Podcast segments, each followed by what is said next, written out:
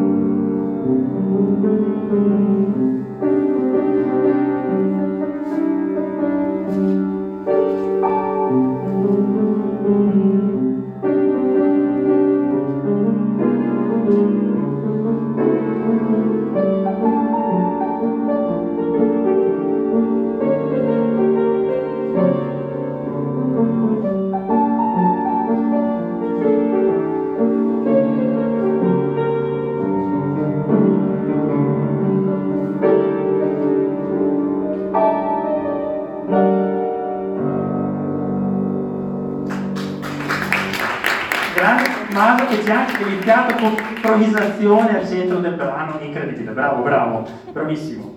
Eh, adesso faccio salire sul palco Antonio Stasi, un applauso!